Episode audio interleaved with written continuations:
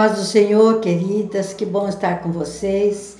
Hoje, mais um, um, uma parte da palavra de Deus para vocês, mais uma porção.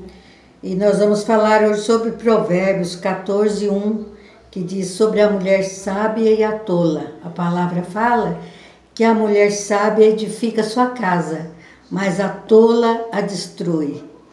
E também Provérbios 10, 14 nos diz assim que o temor do Senhor é o princípio da sabedoria e a ciência do santo a prudência. Então, se o temor do Senhor é o princípio da sabedoria, a mulher sábia deve conhecer o Senhor, não é assim? Mas nós vamos estar falando sobre isso hoje. A mulher tola, ela revela o seu coração, pensa sempre que está certa, mesmo quando ofende a todos ela acha que só ela está certa. A tola fala primeiro, para depois pensar ou agir. Ela é controlada pelas emoções e não leva desaforo para casa. Tenta justificar o seu, o seu erro. Ela não conhece que está errada. Ela tenta justificar-se. A mulher tola é aquela que não busca ouvir os conselhos do Senhor. Não se preocupa em dar bons exemplos para seus filhos. Não ensina o caminho que seus filhos devem andar. Ela deixa eles irem por onde eles querem, chegar a hora que querem, viver a vida deles, como costumam dizer. Se preocupa muito com si mesma e não tem palavras agradáveis em seus lábios não demonstra amor a ninguém e não precisa de ninguém. Ela diz: não precisa de ninguém. Sua família é um desastre. Todos falam e brigam ao mesmo tempo. Ninguém tem razão e, e nem para ouvir e nem para para ouvir o outro. Se a gente não faz isso, como é que a gente vai vai ter um bom relacionamento, né?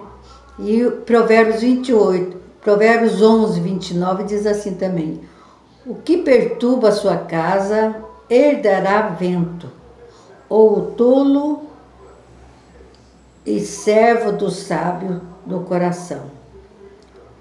O tolo é servo do, sal, do sábio e do, do seu coração. Então ele é escravo do sábio e é escravo do seu coração, porque ele faz coisas que não, não quer fazer.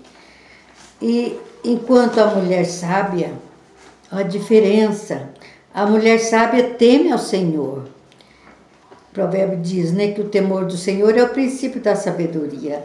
Ela age com prudência, ela não toma decisões precipitadas, ela reconhece quando está errada, ela é apaziguadora, ela proporciona um ambiente de paz bem-estar na sua casa, está sempre organizada, traz segurança à sua família.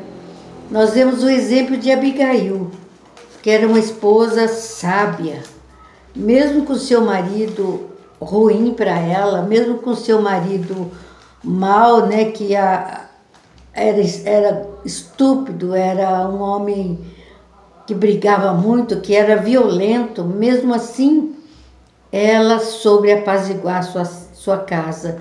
E pela atitude que ela tomou, ela salvou a sua família.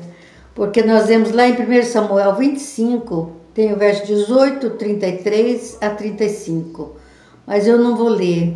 É quando os homens de Davi estavam a, a, se escondendo por ali e eles passaram na casa de, de Nabal, que era esposo de Abigail, para pedir comida e pedir água. E Nabal não quis dar comida a eles de jeito nenhum. Então Davi, Davi ficou muito irritado com aquilo e queria matar aquela família. Ia deixar só as mulheres. Aí Abigail ficou, ouviu aquilo e ficou desesperada. Ela pegou bastante comida, bastante água e correu atrás dos moços de Davi e levou e pediu misericórdia pela sua família. E Davi a ouviu e aceitou os presentes que ela levou. Então, com essa atitude, mesmo seu marido sendo daquele jeito, ela apazigou Davi e evitou que todos fossem mortos. E aí, um tempo depois, o seu marido morreu. E ela foi a esposa de Davi. Você vê que coisa linda? Como Deus proporciona coisas boas àqueles que seguem o seu caminho, aqueles que ouvem a palavra, aqueles que buscam do Senhor a sabedoria.